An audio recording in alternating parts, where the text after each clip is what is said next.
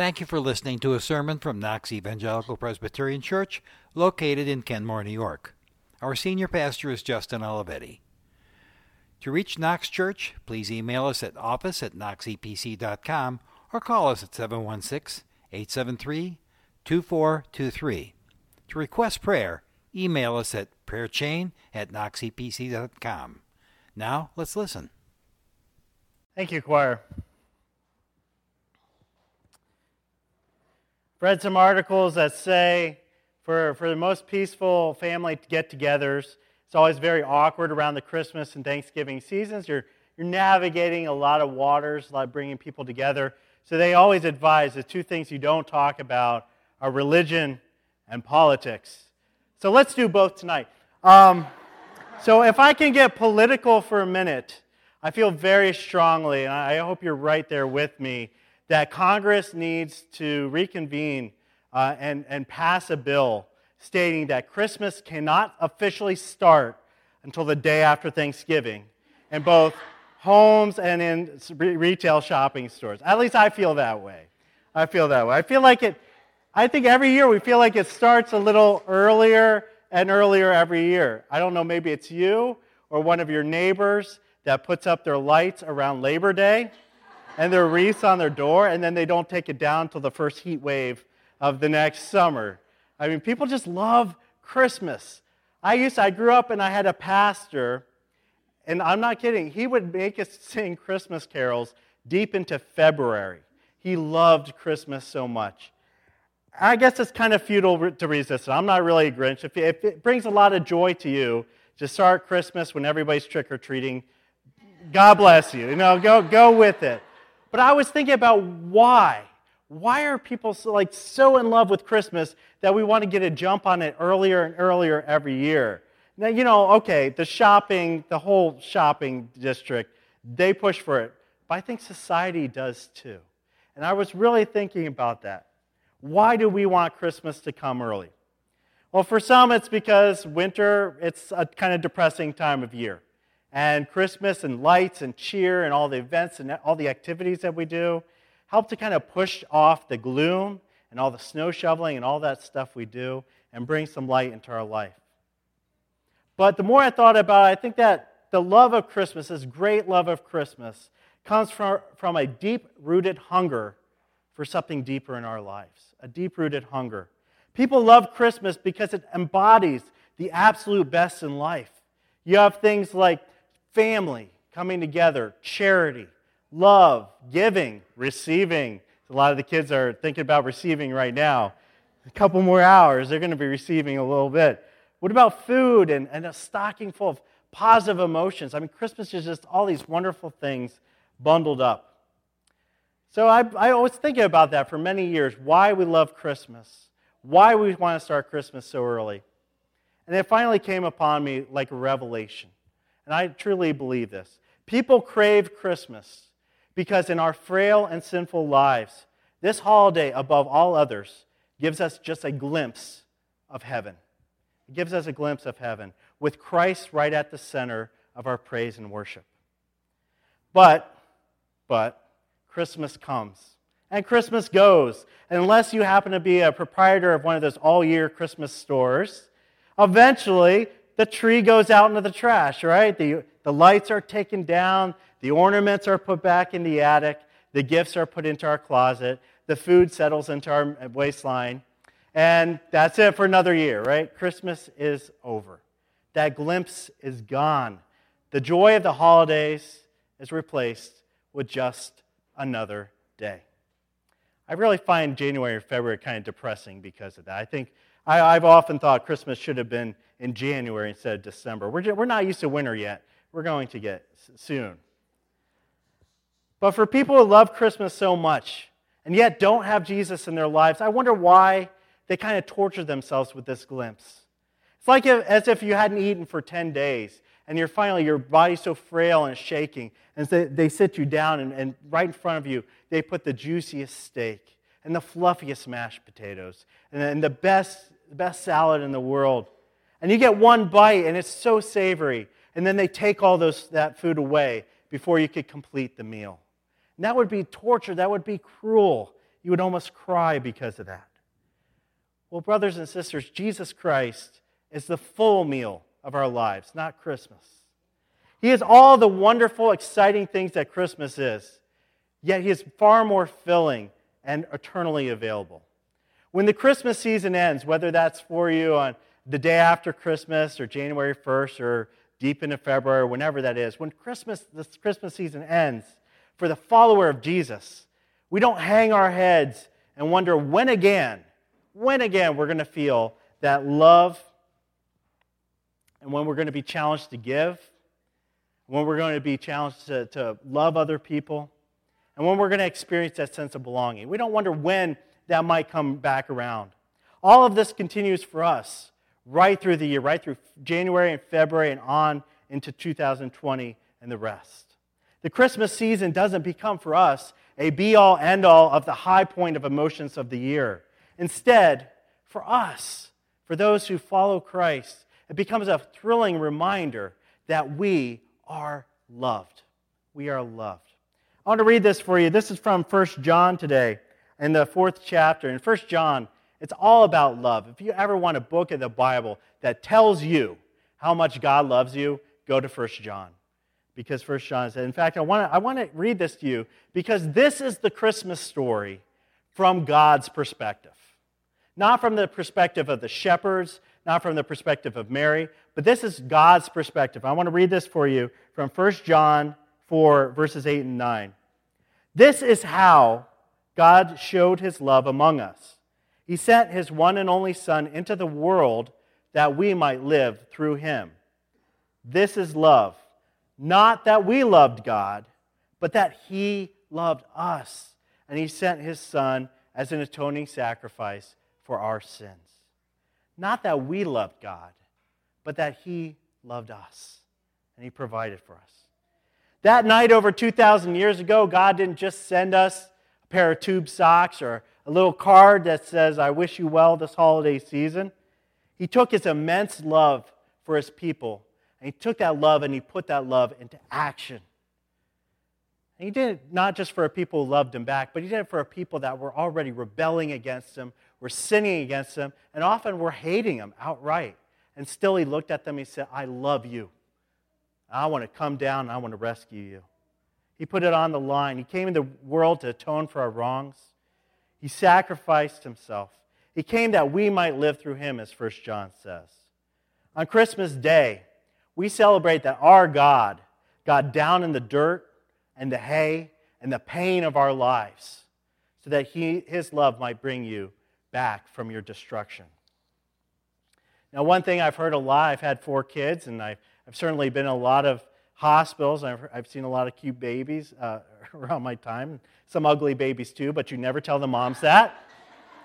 all, all babies are born, they look like prunes, right? You just can't say that. It's, it's Steve shaking his head, like, yeah, I know. But about day four, they're beautiful.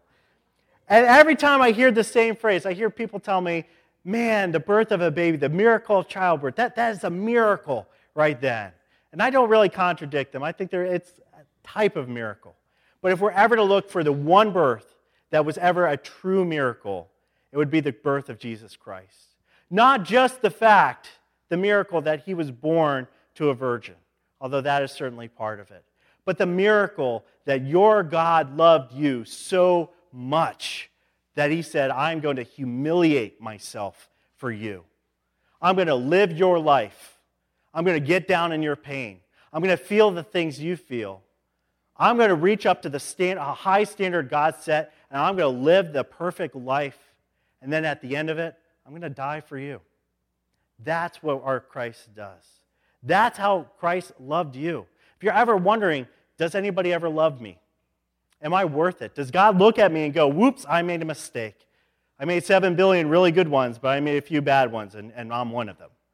No, because God made you and He loved you, and he, this is what He did for you. In 1994, this was after the, the Iron Curtain fell, and Russia was really kind of scrambling for a new identity and was trying to bring in some of these Western morals and ethics that seemed to be working kind of okay for America.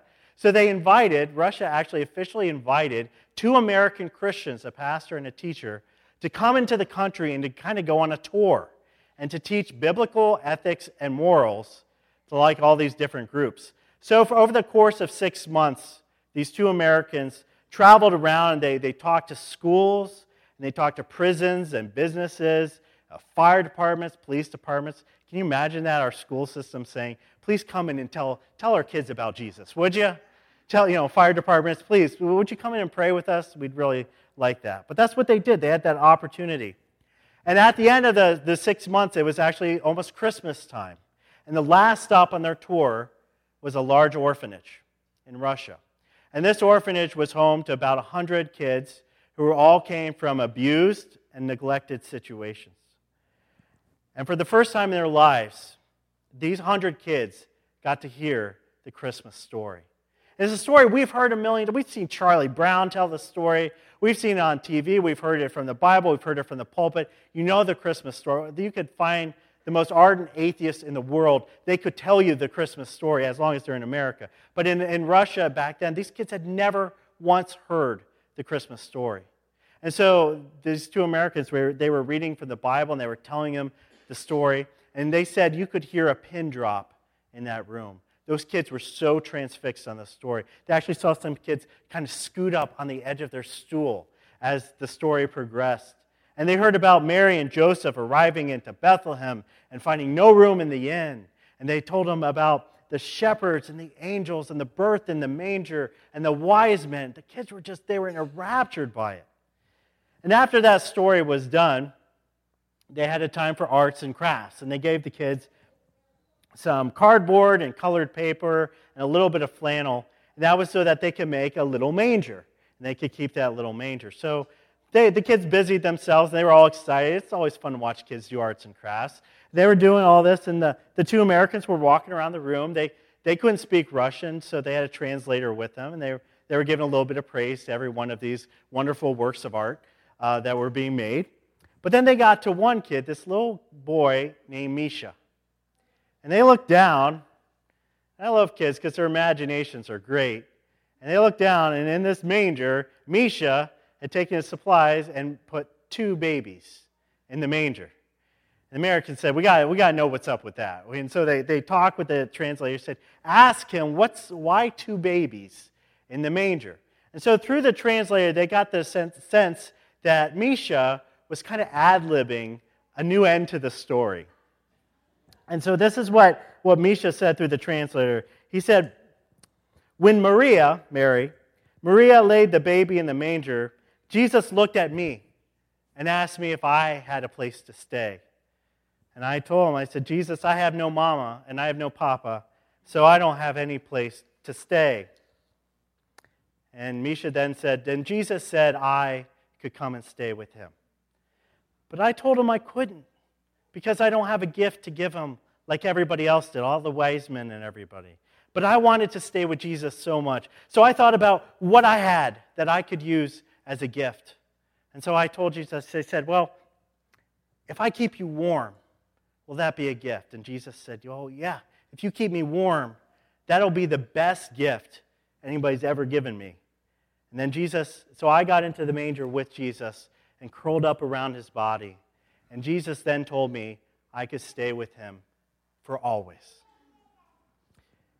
And at that, little Misha burst into tears. And the Americans just got down with him, put their arm around. They, they realized he wasn't crying because he was sad. He was crying because, really, for the first time in his life, he felt loved and he felt accepted and he felt like he belonged. He was truly at peace. He was loved by a God, he realized, that would never leave him, never abuse him, and never abandon him. Somebody who would stay with him for always. And that's what First John's talking about. Going back to the epistle here. After he tells us that Jesus is here for us, that he came to love us so selflessly, he, does, he then tells us what we should do now that Jesus has loved us so greatly. He writes this Dear friends, since God loved us, so ought we to love one another. No one has ever seen God, but if we love each other, God lives in us and his love has finally been made complete in us. This is how Christmas lives for the Christian all year round. We enjoy and bask in the love of Jesus Christ 365 days a year. I know it's crazy. It's awesome. We don't have to wait for one month of the year to be loved by God. We don't have to wait for, for a special 30 days or 60 days to put up ornaments and say, Peace on earth. We have peace. We have goodwill. We get to shout that from the rooftops all year long. But then we take that love that God is shining down on us and we go out and put that into action. We put our love into action. I don't think you can truly be a Christian in name only, a Christian who says, Well, I love you, but I'm not going to do anything for you. Real Christians get out there and they put their love on the line because our Savior put his love on the line for us.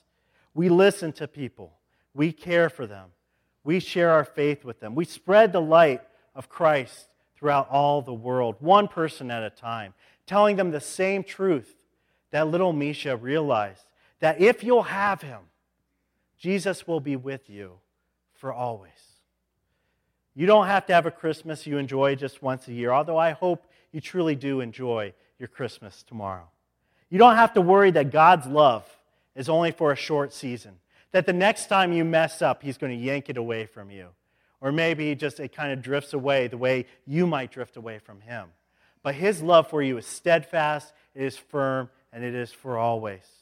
When you understand that, when you understand that the love Jesus offers you is without any condition, without strings attached, that He is holding it out to you, when you take that gift and you open it up and you take that love into you and you offer yourself to Him in return, then you start to experience that Christmas that doesn't end for the rest of your life. Brothers and sisters, I hope that you know this gift. I hope that you have opened this gift. And if you have opened this gift, if you have Christ in you, share that love. Take this Christmas season. Don't let it end. Let the love of Christ shine through you. And if you haven't opened that gift, you've looked at that gift, you say, ah, it's not for me. It's for other people. It's for those weirdos, those Christians. I want, to, I want you to examine that gift and just realize this gift came at a cost, such a high price, but you were worth it to Christ. Let's pray.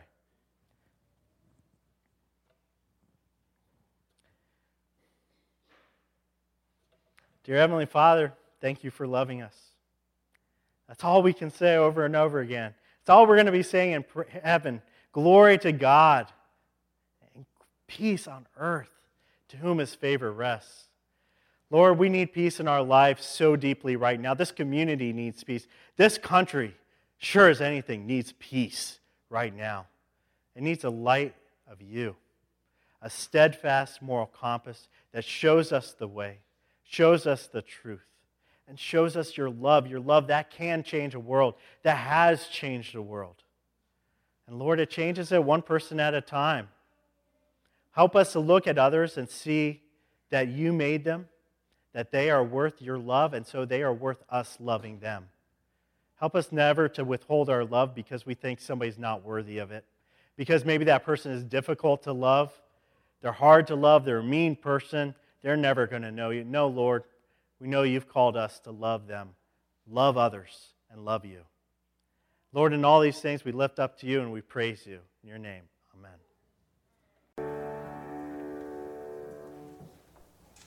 This Christmas Eve, as you go home to be with your family, as you celebrate in the warmth, conversation, and food, may you never forget a God who loved you so deeply, so immensely and said you were worth it, that he came down to live and die for you. Now receive the benediction. Now may his face be upon you. May his peace be in your hearts. May his love fill your lives. And may his joy be yours everlasting. Amen. Go in peace. Thank you again for listening. It is our sincere prayer that today's message has brought you closer to our Lord and Savior, Jesus Christ. We welcome you to join us for worship on Sunday mornings at 10:30 a.m. You can also audio stream our full service. Details can be found at our website. Our church is fully wheelchair accessible and loop enabled for the hearing impaired. For a full schedule of activities and more information on our beliefs, visit our website at www.knoxepc.com or call our church office at 716 873 2423.